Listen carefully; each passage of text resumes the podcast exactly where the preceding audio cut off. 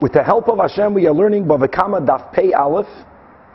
We left off on Daf Pei Aleph, Amid Aleph, five lines from the top of the Amid. The Gemara started with a Braisa.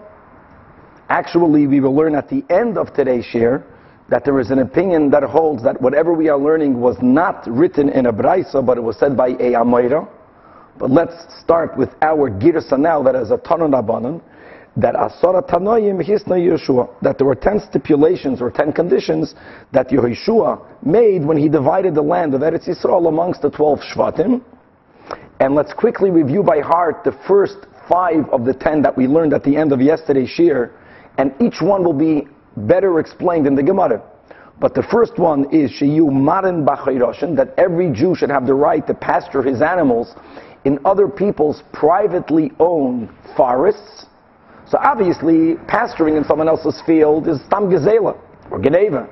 But in a forest with more details, everyone is allowed to allow their animals to pasture there. Number two was that milaktim eitzim b'sodisayim, that everyone can gather wood from other people's fields. More details soon. Number three, we learned yesterday, milaktim asavim, I can gather grass from other people's fields, aside of grass that is in a tilson field, as we explained yesterday, because grass is good for the tilson. So if I'm going to take their grass, I'm going to be damaging their tilson. Tilson is called in English fenugreek, and it's either, we said, either a legume or it's a spice. The fourth that we learned yesterday was koitmin makim, that I have the right to cut off shoots off other people's trees as long as I don't damage their tree. I'm cutting off their shoots because I want to plant. And Mishum Yishuv Eretz Yisrael, they wanted me, they wanted everyone to start planting more trees. So we have the right to do it. And the fifth one we learned yesterday was umayin yoitze batchila that when you have a newly a new spring, everyone is allowed to take water from that spring. We'll learn in the Gemara Machlekes whether people have to pay if the spring is coming out of, let's say, your field. Do I have to pay you? But even if I have to pay you, the point is that everyone has the right to make use of that water. Now, continuing on the fifth line, we are counting these tanoim, and we are up to what would appear to be number six. We're going to see soon, Chevra, that it's not 10, it's 11. All of that will be in the Gemara. Number six, umechakin biyamoshel that every Jew has the right to fish with a line and hook. That's called mechakin. And we'll see in a moment there are different types of mediums through which we catch fish. The least aggressive one is, you know, the normal what people have in mind today. You're going fishing, you have that rod and the line with the hook in the sea of Tiberia, which is in the Kineres, which as we will learn today is in the portion of Naphtali. But every Yid can go fishing there. Ubulvad, Yifrois Kela. No one should be allowed to spread out some sort of enclosure that are nets on poles, and you put the poles in the yam, and you chop a lot more fish. That even the Bnei Naphtali are not allowed to do, because the Yamada Sasfina, it's either going to stop the boats from traveling there, or it's going to damage the boats from traveling there. So that type of fishing is not allowed. Number seven, the nifnin la'achoyre hagoder, that everyone has the right to relieve themselves if they have to go to the bathrooms. Then you didn't have what we have today, the public toilets. So everyone is allowed to defecate behind a stone fence. And again, just one little piece of the Gemara later, even though that person is going to take off a stone from the stone fence to clean themselves. They're allowed to do that. And afilu besadim karkoim, even if you have a field that is growing karkoim, which is saffron, which is very expensive, and it has a gavaldik, a good odor. So we're, we're, we we don't say ah that you know going to the bathroom there is going to ruin the odor. We don't say that maybe taking a stone off the fence is going to expose that field, there's going to be a breach in the wall, people can ganda the karkaim. You're, you are allowed to. Number eight, umahalchen b'shvilei harashus. We're going to go with the way Rashi interprets. Shvilei harashus means permissible paths. So Rashi explains that most field owners allow pub, the public to go through paths in their field when it bechlal won't damage the produce that's being planted in that field. So there are certain months during the year, you know, you just harvested, or as we'll see later, it's before one of the rains of the season. So most people allowed anyways. What do I care? You walk through my field, you're not going to be mazik anything. Yeshua made a takana l'Rashi that everyone should have the right to walk through. Even if there is a exceptional owner that doesn't give rishus, you are allowed to walk in everyone else's fields, not stam, as a shortcut to get quicker to the other side. Until the second rain falls, we learned in Tainas there's a machlekes, a three-way machlekes. What is the date in Eretz Yisrael for the second of the earlier rains? We're going to go with the opinion that it is on the 17th of Mar Cheshvan. From then, the produce begins to sprout, and if people trample on it, it harms it. Then you're not allowed anymore. Number nine in our counting, umistalkin letzidei hadrachim b'pnei yisedos hadrachim. People who are walking on the public road during the winter, when it rains, the road becomes muddy. And therefore, when it starts to dry in the summer, not all the roads are flat straight. There's bumps on the road. There are pegs on the road. Because when it got wet, you know, there was little mounds. Now they got hard. And it's difficult to walk. So I would have the right to walk off the road, even though walking on the sides of the roads is entering the edges of private property. I am allowed to do it because it's very difficult to walk on the roads. And what will be here, Luchura number 10, is Vahatoya, if someone is lost, Bein Hakramim, let's say in a vineyard, Mefasig mefasig The person is allowed to cut his way up and cut his way down. In today's English, it would be you can cut your way out. So you're cutting, you're being mazik other people's property to find your way out. Now obviously you'll have to pay them for the de- for the nezik. But the chiddush, as the Gemara will explain, is that if I need to get out of the vineyard, the Chachamim didn't say, go back, go back, and then walk around it. I'm allowed to cut my way out. I, will pay for it. But the fact that I have the right to be mazik, that, that's one of the takanas. And now, this will be now number 11. That will be the problem. Number 11 would be umeis mitzvah that a unattended corpse, meaning if someone that we don't know whose relatives is to that person, we don't know who's going to be misasik with that person's burial. You find a corpse, you don't know who the person is. No one is going to bury him. There's a mitzvah on whoever finds that corpse to bury him. That even a kohen that is not allowed to be matamal has a chiyuv, has a mitzvah to bury him. That person acquired his place meaning that you bury him in the place where you found him, even if you found him on someone's property. Again, all of these things, let's read inside the Rashi. Everyone has so many details. The Rashi will be, if you go down the Amid, the first wide line under the Gemara. Rashi Divri Hamaschel Mekaimai, Zot Rashi Mokem, the second, the, the, the last narrow line, Makaim Shanafal Sham Be'es Maisai Kenai Likvuda. The place where that person was found laying, that place belongs to him. The Ein Balasad the Ma'akav Olive. In other words, it's on private property. The owner of the field cannot be Ma'akav. Rambam holds that Bamedvaram Amurim, when this person is found outside the city, if the person is found in the city, you bury the person in the cemetery. The reason why they said Kana Makaimai outside the city was because if he's outside the city, and the person who finds the mace will have a, a responsibility to spend more time and effort to bring him back to the city and to the cemetery, then it's likely that people will ignore him. The fact that it's easier for the finder to bury him because you can bury him in that place. So that's why Yeshua made this takana. And obviously, as we, you know, the Gemara is going to ask, if you counted them the way we counted them, you have 11 Tanaim. Why did the Baraisa begin? Why did the Maimer Chazal of the Amayra begin that Asara Tanoim when there is more, all of this in Mirz Hashem in the Gemara. Baruch Eloheinu melech. Okay, starts the Gemara with number one. The first Tanai was Shiyu Marin B'chayroshin that everyone should have the right to allow their animals to pasture in, in a forest even if the forest is privately owned. Amar Papa says, Rapapa loy amaran, that this takana, this tanai, like all the others, they're limited. They were only said elodaka begasa. We're going to learn this the way Rashi explains. Daka refers to the animal. That if I have a behema daka, meaning a small animal, a small domesticated animal, a goat or a sheep, and the forest, Rashi teaches gasa, has thick trees. So if my animal or my animals that are little are going to go in your forest that has gazunta, strong trees, they're not going to be mazik your trees. That is when, that is where I am allowed, even though it's private property, Tanai or Yeshua. Avaldaka badaka, but if it's a small animal, but your trees are also delicate and small. Or if I have a gasa, if my animal is large, even if the forest trees are also gasa, in other words, there is a likelihood that my trees will be mazik. My animals will be mazik your trees. Ah, loy, then I don't have that permission.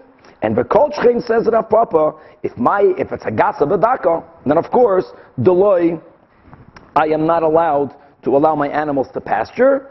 However, the chiddush that the that the Yam Shlema speaks out and other achreinim is that if I am taking my animals into my forest, there even gasa bedaka is allowed, which is also a chiddush, because you might have thought mishum yishuv eretz Yisrael, and as we are going to speak out the fact that I am allowed to gather other people's shoots, I'm taking other people's shoots to plant them. That we want trees to be planted in Eretz Yisrael so maybe Chazal would not allow me to pasture my behema gasa in my forest that has trees that are daka because it might destroy the trees in the forest. That is not a concern. Whether you have a lot of trees or not that many trees in a forest is not doesn't affect Yishuv Eretz Yisrael. Let's go weiter. Umalaktem eitzim misadoy seihem. This was Tanai number two that everyone is allowed to gather wood even from other people's fields. Again, says the Gemara, let's limit this to Nai. Loyam Amran, this was only said, only if the wood that I am gathering are prickly or, you know, thorny trees that have very little value, if any, to the owner. Aval b'shar eitzim or other woods loy because it belongs to the owner of the field. And furthermore, avafilu bihizme vihigei, even on these prickly shrubs and these thorny little trees, that's only I am allowed to pick your hizme and higme if they are connected to your field. The balasada also benefits from the fact that someone picked some of that wood. Because these shrubs, they take nourishment from the ground. These trees don't produce any fruit. They're prickly trees. So it's bimizakt in English, a win-win. I got my wood. The balasada is happy that his thorny trees became smaller. They're taking now less nourishment. Abel b'telushin, but if they are already disconnected, which means the owner went through the trouble of cutting them, because the owner wants this for fuel or for what have you, then uh, he wants it. Then loy. And furthermore, even if they're still connected, that anyone can go take it. Only if they are moist. If they're dried. So with our approach, if the trees dried out, anyways they're not taking nourishment. So then loy. And even when it's lach, look, look how many conditions. The picker cannot uproot the tree. Yes, it's taking nourishment from the ground and the owner benefits by it being smaller, but the owner also benefits from its wood. So I cannot go ahead and uproot your tree, but if all these conditions are met, if it's in a lach and it's still mechubarim and I'm not taking it all apart, I'm not taking the whole tree out of the ground, that is where I am allowed to pick to cut some of your wood. Next takana, takana number three, or tanoi, tanai number three, umelaktin asavim b'chol chutz mistei tilson, that I am allowed to pick grass from any other person's field, from any person's field, aside of grass from a field in which you have tilson fenugreek planted, as we explained, because since fenugreek benefits from the grass, if I'm going to pick your grass, I'm going to be damaging your tilson. For that I have no right. So asks the Gemara lememra. In other words, you're telling me that the tilson ma'alullah asavim, that grass is good for tilson, which is why you can't pick it. Ah, yeah. The Fedish a contradiction. V'demini. And according now Mishnah and Kalayim, in in in Masechta Kalayim we learn that not only is it awesome to crossbreed plants together, in other words, to plant two species together, we're not even talking about Klai Hakedem, which is the biggest issue, but stop two species of plants you can't plant together. More than that, in most cases, if they are already growing together, whether I did it, whether I didn't do it, there is also a mitzvah for me to uproot it. Or in the negative, I'm not allowed to allow them to grow together. So there the Mishnah says that tilson also im miniyasavim, that if tilson is growing together with grasses, which is also considered kalayim, in which I have this negative mitzvah of not being allowed to maintain them together, Here, says the Mishnah, Ein. The Chachamim didn't have to tell the owner of the field, uproot the grass. Why? Because since grass is bad for the tilson, it's mamash the opposite from here. Anyways, the owner is going to uproot it. So there was no need to have, you know, a, a, a legal, a halachic imposition or demand on something which people are going to do anyway. So it's a stira. So here you see from the Mishnah Kalayim that grass is bad for tilson. In, from the Asara Tanoim, it comes out grass is good for tilson. Answers the Gemara, Amar Yirmiyah Kasha. Kan, here, meaning here in the Mishnah Kalayim, where grass is bad for tilson, that is when you planted the tilson lizera for its seeds. And the tilson, as he'll explain, is detrimental to the seeds. Kan in the Braisa, in the Tanah Rabbanan Asara Tanoim, where grass is good for tilson, that's when a person planted the tilson lezirin to eat its stalks. There, grass is good for its stalks, as Rabbi Yirmiyah explains, Lizera kashulas him. And why is it? Because the makech because it weakens the power of the seeds. Seeds will be less effective when you replant them. Because grass is also taking nourishment from the ground. So the seeds have less nourishment. But lezidin, when you plant them for their stalks, ma'alila, grass is good. The chikaim yasadim mirkava, because if you they are growing amongst grass, they will be able, they will rest, or the stalks of the tilson will rest on the grass. Iba Yisema, another answer says the Gemara, Khan in the Mishnah in Kalayim. Again, where it comes out that grass is bad for tilson, that's when you planted the tilson la'adam for people to eat of it whatever, if it's a legume or if it's a spice, if you're eating from it, pashit, grass takes nourishment from the ground. So more, the more grass, the less nourishment in the tilson. But kan, in the braisa, in the asara tanoim, you planted the tilson lebehema. Now don't forget, animals don't only eat tilson. Animals eat grass. People don't eat grass. At least not then. It was a whole uh, seder. First, don't eat eggs. Then they told us not to drink milk, if you remember. Then they told us not to eat meat, and bread is a chmamish aser. And now they're trying to convince us to have grass. That's the Tavshanai Vav Madrega. But here, normal, grass is for animals. So, fakir, tilson and grass, yeah, the grass takes away nourishment from the tilson. But grass is good for, for grass if you're planting it for animals. So you have a whole supper for the animals. You have the tilson with the grass. That's, the, that's good. Gavaldik. You're saying that the grass is good to have for animals, but our whole point is to why you're allowed to pick the grass. If a person plant, if a person, let's go in the, in the Asara tonight. If a person planted a field in order to have food for his animals, yes. in there, since true, the grass makes the tilson, let's say, less nutritious, but the grass is valuable in itself. There is where we're not allowed to take it because because the owner benefits from the grass. Like this, the behemoth can go have the tilson and have the grass. Even the behemoth who the zara is asavam nami He wants to have the grass. Now the question is, how will I know? I'm going to follow the asara tanaim. I know that I can pick someone else's grass. However, if that person planted tilson for behemoths, then I can't plant. If he planted the tilson for bnei adam, then I could take the grass. Umino yadin. And how would I know? So I'm Papa, very simple. Shorei mi shorei. If the field is planted with an order, you know, there are garden beds, there are, you know, there's, there's patches organized, that is a field that's being planted le adam. And that will take be the case. Aleph by Kloim. Don't even tell the owner to take off the grass, he'll do it himself.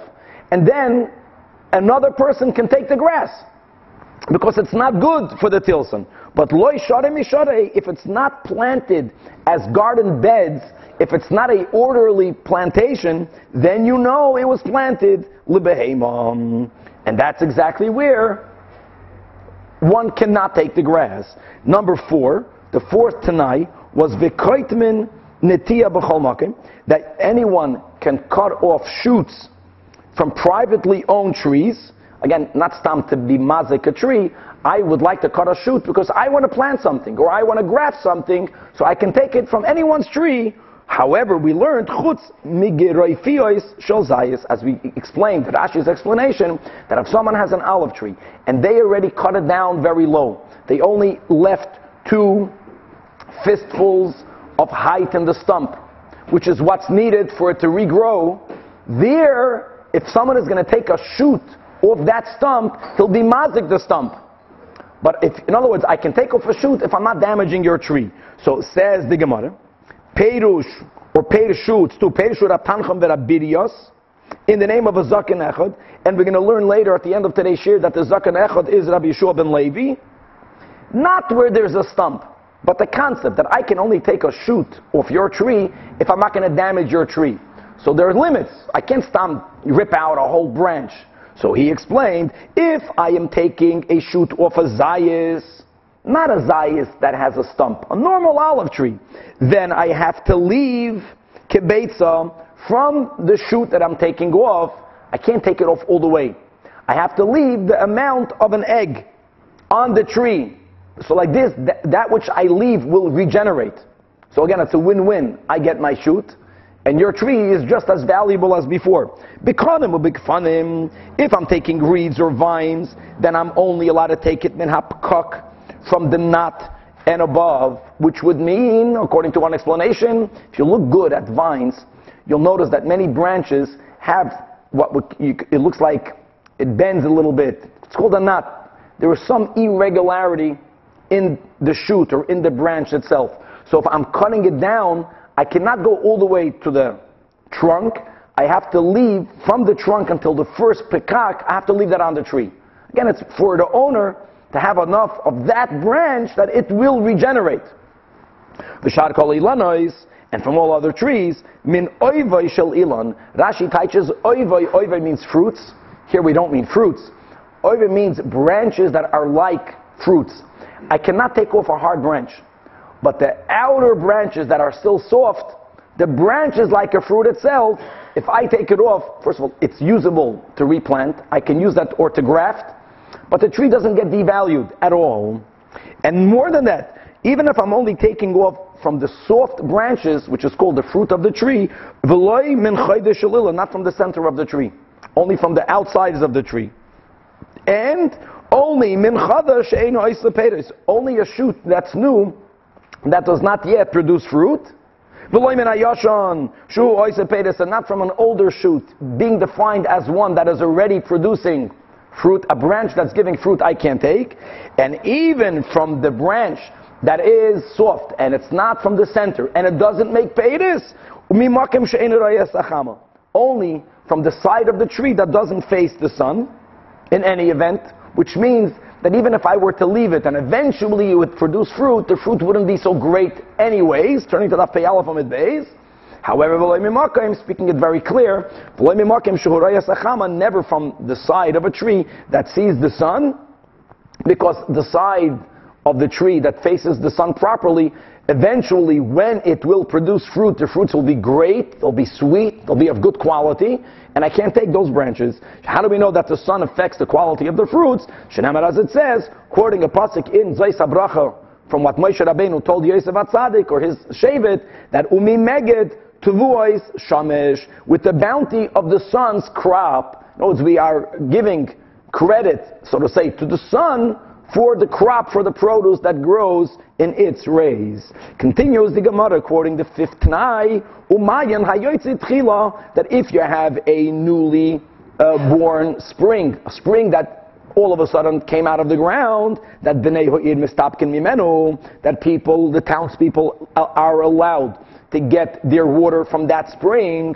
Now Rashi spoke out on Amad Aleph that when Yeshua conquered the land, that was clear. All of the springs is everyone's, the water belongs to everyone. But Yeshua made a Tanai that not only do the current water sources belong to everyone, that if in the future a new spring will emerge, everyone has right, everyone meaning whoever lives in that town has the right to that water. If you own the field, you cannot say, well, that's in my field, it's my water. If it's a spring, it's everyone's water. However, Amarabba Bar Barhuna, the Noisin Loidamim, it's a big limitation. In other words, it belongs to the property owner. Eloma, he has to sell it.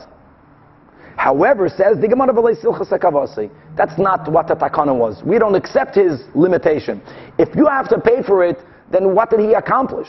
And as it's not even consistent with all the other Tanaim that we're reading, Pasha doesn't go together. What, what was the first thing? Anyone can pasture their fields and other people's forests. They don't have to pay money for that. I can be malakid the eitzim. I can be malakid asavim. Every, everything we learn further, anyone can go fishing of the Yamashal Tveria. Not that I have to pay Naphtali for the fish. So it doesn't make sense to understand that this fifth Tanai is that people have to pay. These Tanai means that Ataka belongs to everyone. I have to supply that water for all the townspeople. Number six, the one that we started with today with, Umechakin. Anyone can fish, but mechakin means fishing with a rope, with a string, and a hook. That's the most limited type of fishing. You can chop one fish at a time. Umechakin, the Yamashal Tveria, every Jew, no matter what Shevet you're from, can fish in the Sea of Tveria, which means in the Kineres. No one is allowed to spread out a certain type of enclosure, which are nets on poles, because if one will do that, the you're going to prevent the ships or the boats from going there, or if boats will go there, it's going to damage the boats. So these types of nets you cannot spread out. Aval, now we add in the Gemara, Aval sadhu b'rishasais ub'mechmarais. But you are allowed to fish with certain types of nets. Now the problem is, how do you, how do you understand it? We said the word machakin means you can fish with a line and a hook. Line and a hook is one fish at a time. Here we're adding that you can sadhu b'rishasais ub'mechmarais. You can put out nets. As long as the nets are not on poles, as long as if boats go over the nets, the boats don't get damaged, then you could even fish with nets. So is it with a mechakin or is it with nets? So we're going to go with the approach that Shevet Naftali, they're the ones that can fish b'rishasais ub'mechmarais. Even members of Shevet Naftali cannot fish with poles because they're going to damage boats. Members of other Shvatim can fish, but they can only use the fishing rod. Tan Rabbanim we learned in a Braisa. But Ashayna initially hisnu Shvatim Zenze before Yeshua made his Tanai. From the outset, they said Shala Yifreis Kaliyam Asfina that no one should be allowed to put out nets on poles in the Yam Shalkin Eres. Avol Tzadhu B'Rishas B'Mechmarais. But in the beginning, they said that Shevet Naphtali can put out nets, but they never allowed for other Shvatim to fish on the Kineres. So now came Yeshua, and he added, again, to be consistent with all the other Tanaim, no, that all the Jewish people have the right to fish in the Kineres by using what we will call a fishing rod with a string and a hook. Tanu Rabbanan, we learned in a Braisa, Yom Tveria, you should know that the sea of Tveria, the Kineres, Bechel Hoisa. It was in the portion of Naftali. And not only was the sea of Kinneret in their portion, but as we just, let's make the flow go better. As we learned that even before Yeshua, they, uh, Naphtali had the right to fish there with nets. Now, if you're going to bring nets into the Kineres, you have to have a certain amount of space on the sea uh, edge, on the beach, to be able to throw, see shore to throw out the nets. That the, the type of length in which you need to be able to properly spread out a fishing net was given to Naphtali on the southern shore, even though really that should not have been part of their chelik. But since they have the rights to fish with nets, so they were given that t- uh, space needed. And now the pasuk is fulfilled that Yom Vidaraim, the sea and its south is Yerusha was possessed by Naphtali. Tanya Rabbi Shimon ben Elazar Oymen. That you should know Telushim Shebaharim, all of the detached trees, detached trees, Telushim, that are laying on all of the mountains throughout Eretz Yisrael when we conquered it, says Rab Shimon ben Elazar, "Becheskas kol belongs to everyone. Because when we entered Eretz Yisrael, and there were a lot of already detached trees, that Shevet cannot say, well, it belongs to our Shevet, it belongs to all the Eden. However, umechubarim, the trees that were attached when we entered Eretz Yisrael, that's becheskas oisa Shevet. That only belongs to that to the tribe in where the mountain was positioned, and don't think that this would create chaos, explain some of the Rishonim.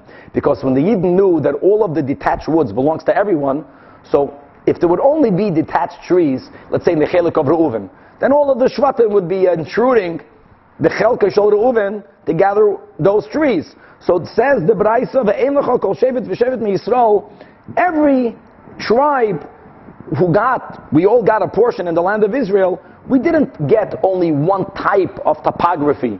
Every Shevet got Bahar, we got mountains, Ubashvela, and lowlands.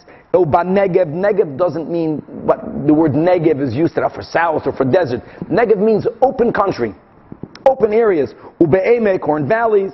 Shenamar as it says, we just had this last week in Parshas Devarim. Penu, usu'ulachem, uvoyu, har ho'amoidi, vel kol shchenov, and what? How does the Torah describe this portion of Israel? Ba'arava, Bahar, Ubashvela, Ubanegev, Ubachayfayam.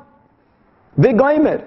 And v'chein atomoitza, and the same you find, Beknanim Ubaprizim, Ube'amoirim, Shelifneim, that all of the nations that lived in Israel, that they had in their territories all types of topography, as it says, Velkol Shchenov.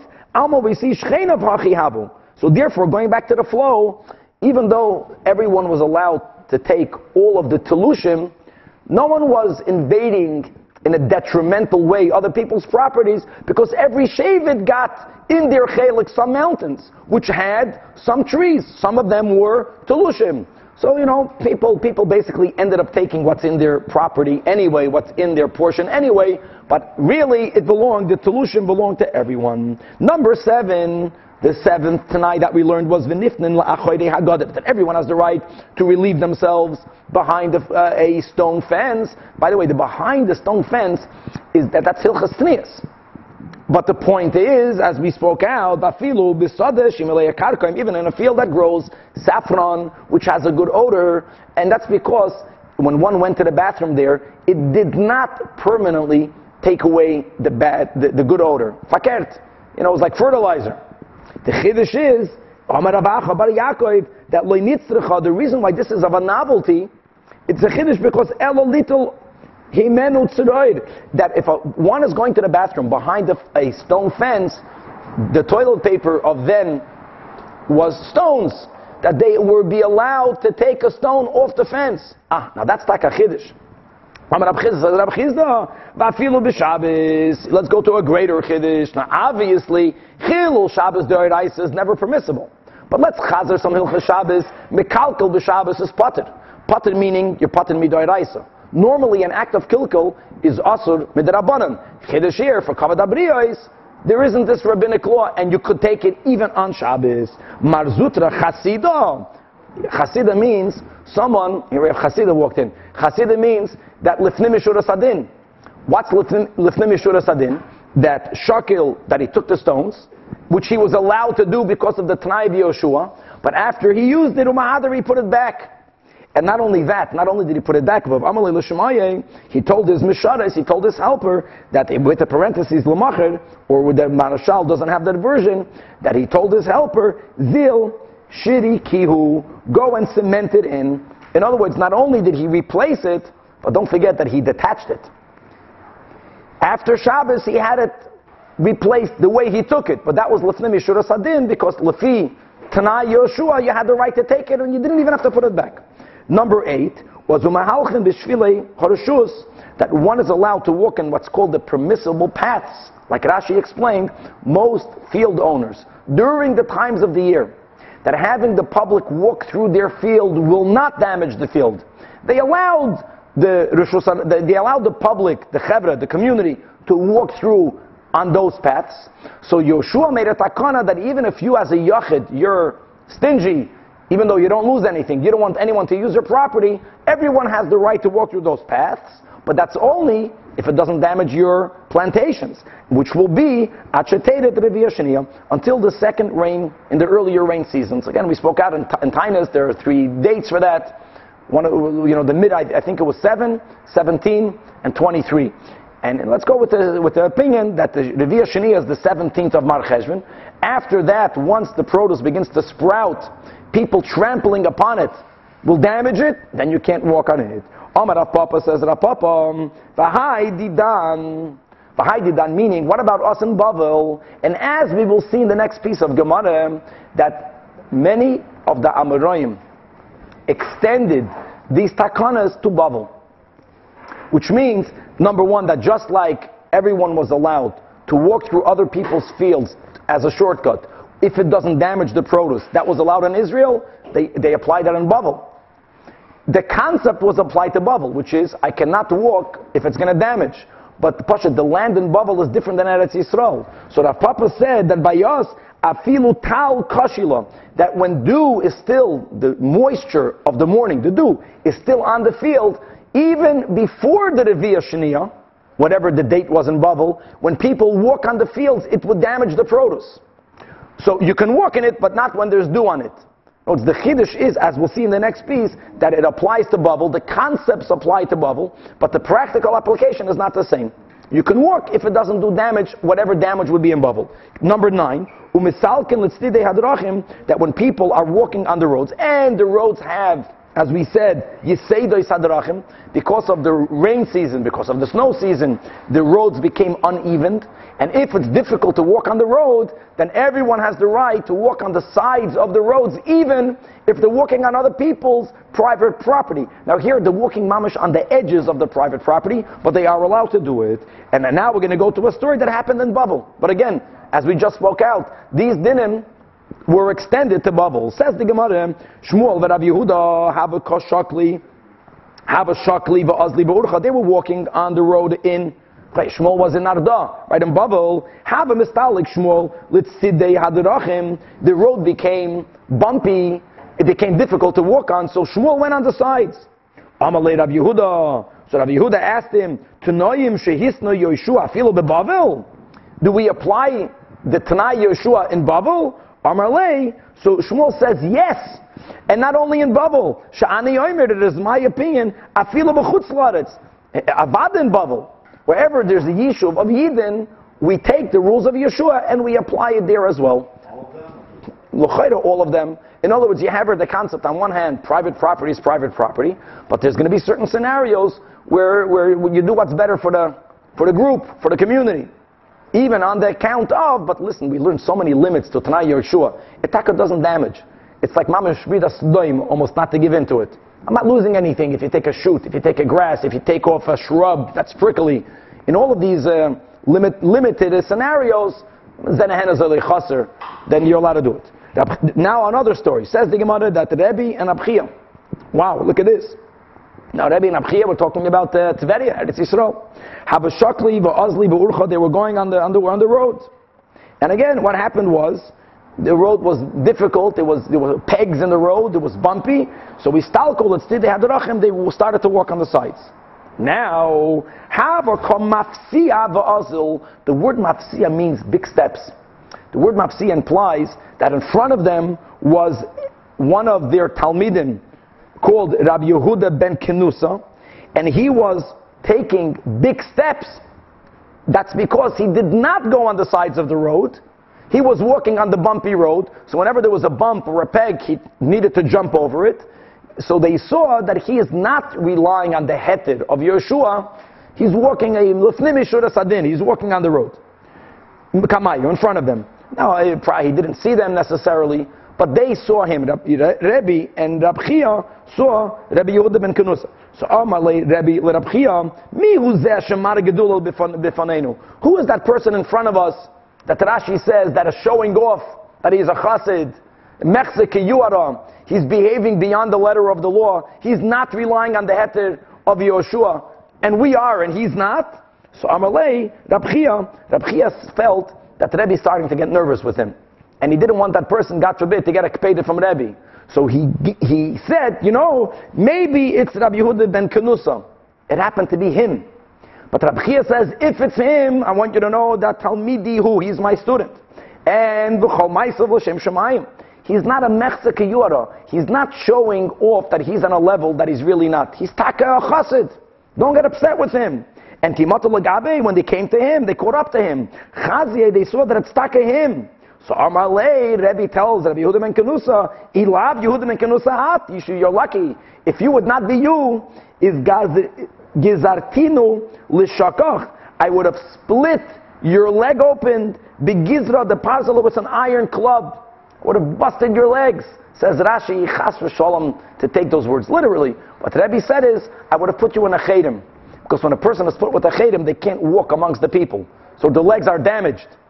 And he would have put him into a chedim. Here's the source that there are times, good for you, you're going to listen to Mishura Sadin. There are other times that if everyone relies on a heter, and you want to go Mechzikiyura, I'm frumer than everyone else, there are times that that attitude is uncalled for. Let's go weiter. The number 10, if we count the way we counted, ben Akramim, if someone gets lost in between a vineyard, and as we explained, even if they can walk their steps back and walk around the vineyard, they don't have to do that. They can get out of their lost place by cutting their way out of the field. Obviously, they're damaging the produce. They have to pay for it. Here, they have to pay for it, but they're allowed to do it. They can cut down and cut up, cut your way out. If you see your friend that's lost in a vineyard. You can save your friend by you cutting your way in to get him and your way out, or going back on the same path to take him out. Until you get him to the city or to the main road. And v'chein says in the Braisa, who shetaya, if you yourself are lost, the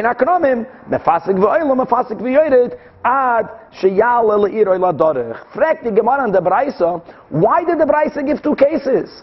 What's the, what difference is there? My v'chein, if you can save someone else, you can save yourself. Says the Gemara, no, it's a chiddush. Mal the you would think, chaveiroi, when your friend is the one that's lost, you know how to get him out.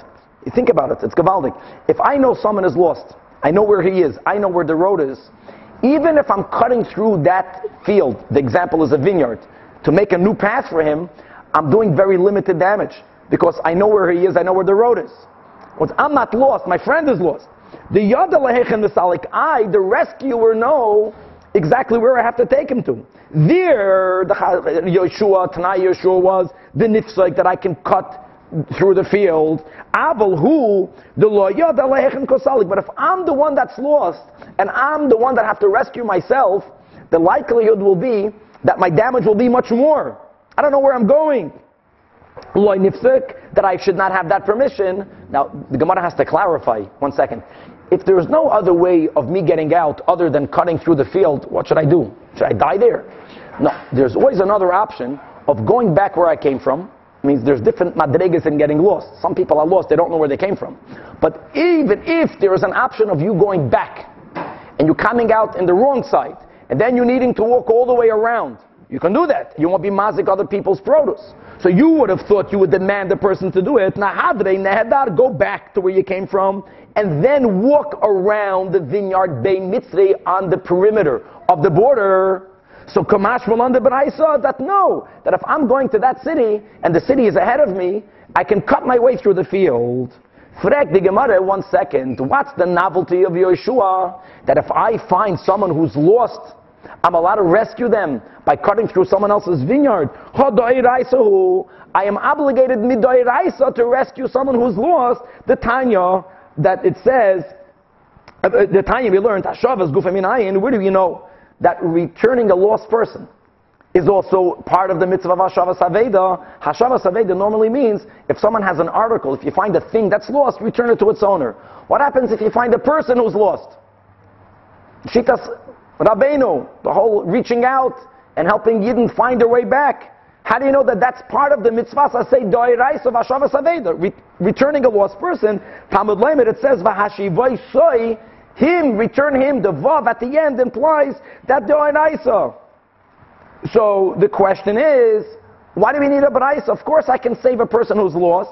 Answers the Gemara, the Isa, who Mitzri. Yeah, of course you can save a person. But who says you can save a person on the account of someone else?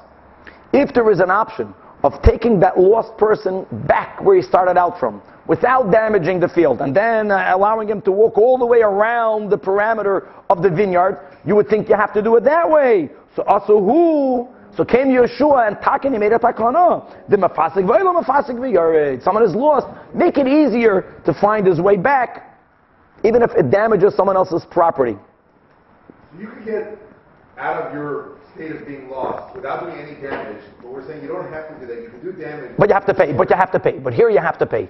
So when the Gemara had before the Amoira that said by the by the spring that you have to pay, and the Gemara says here you have to pay. We're going with that approach. The chiddush is that is that you know you have the right to save yourself. You have to understand also. I mean, the studio you're you're panicking in there. We're city boys. We don't know what it means. But imagine you're in a field and the stalks, whatever it is, is higher than you, and you're lost in there. So here, you know, you have the right to take a knife and cut your way out, and then deal with the damages later.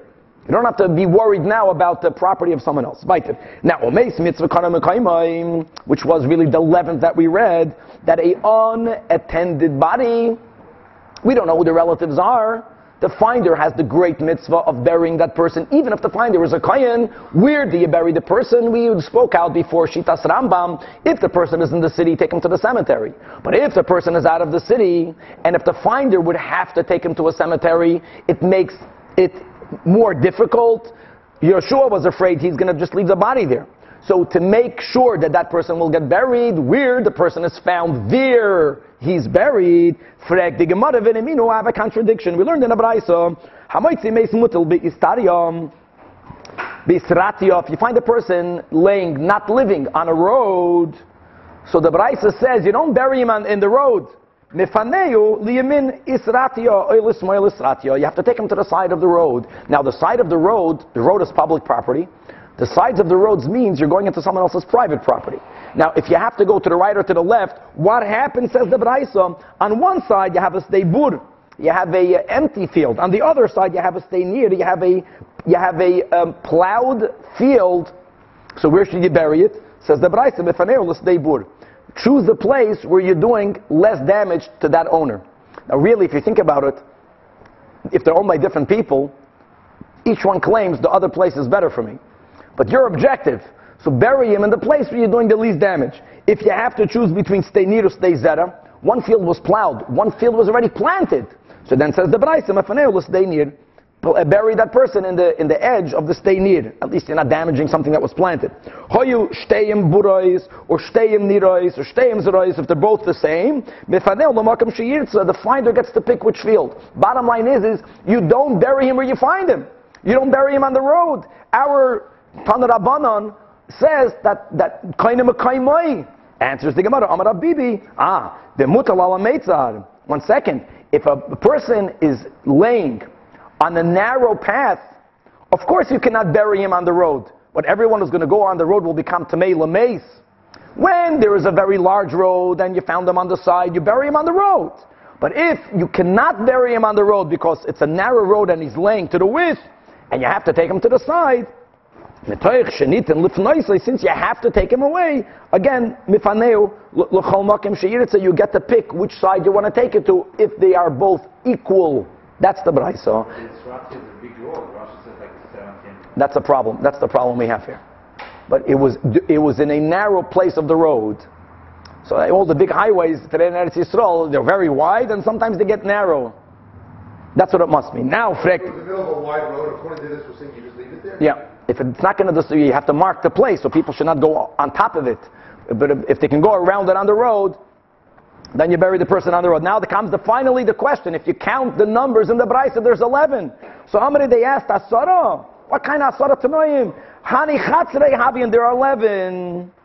Answers the Gemara that what we counted as number eight, it's true, but it's not from Yeshua.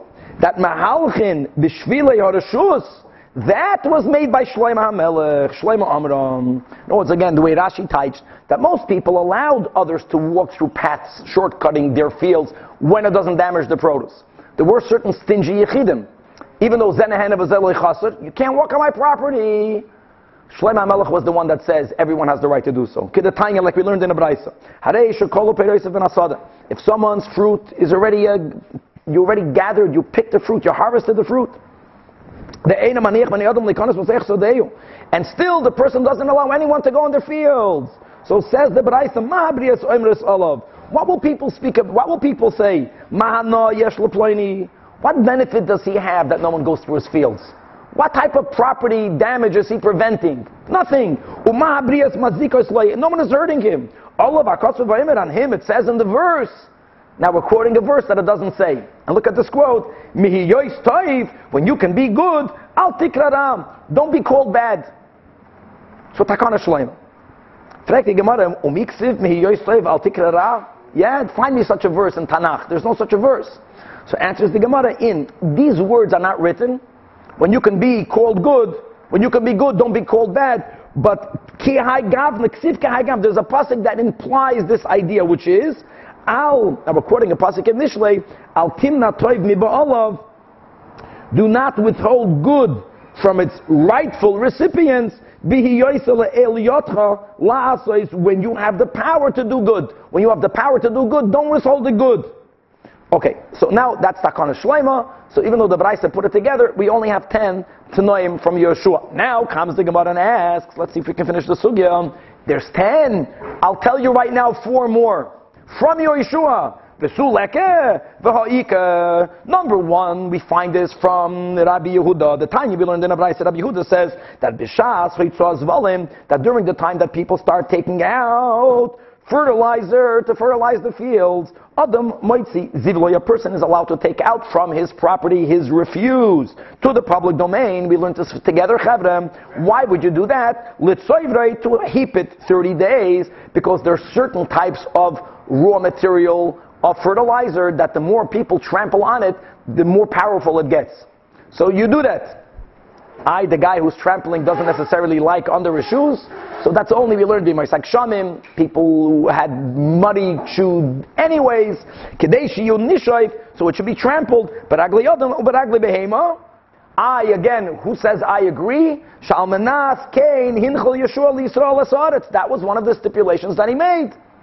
This is something that might be to the detriment of the individual, but it's to the benefit of the collective. So that's another takana. And now we're going to learn from Rabbi Yishmael Benoi, another three.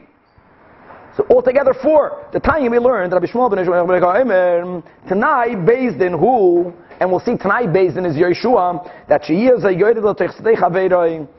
that one person has the right to invade on his neighbor's property.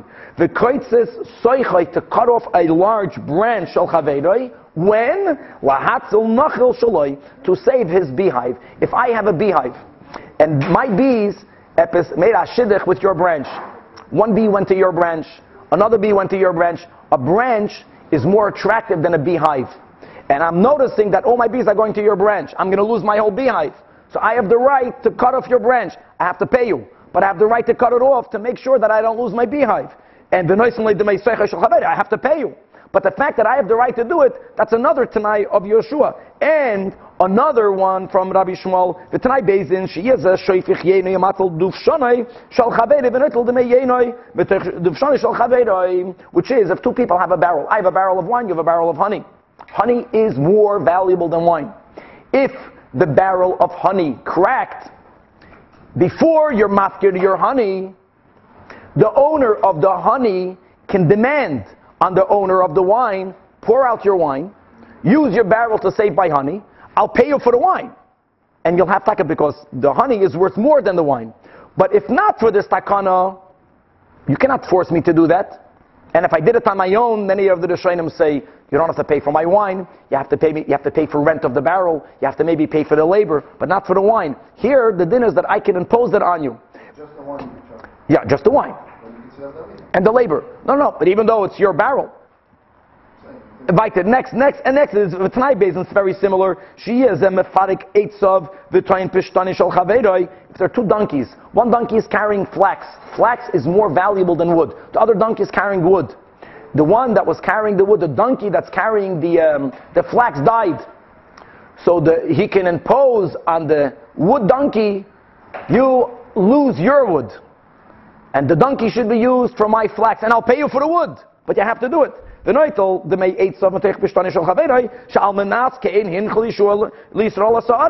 So bottom line is we had four takanas, one from Rabbi Yehuda, three from Rabbi Shmuel and And why did we only say ten? Answers the Gemara be.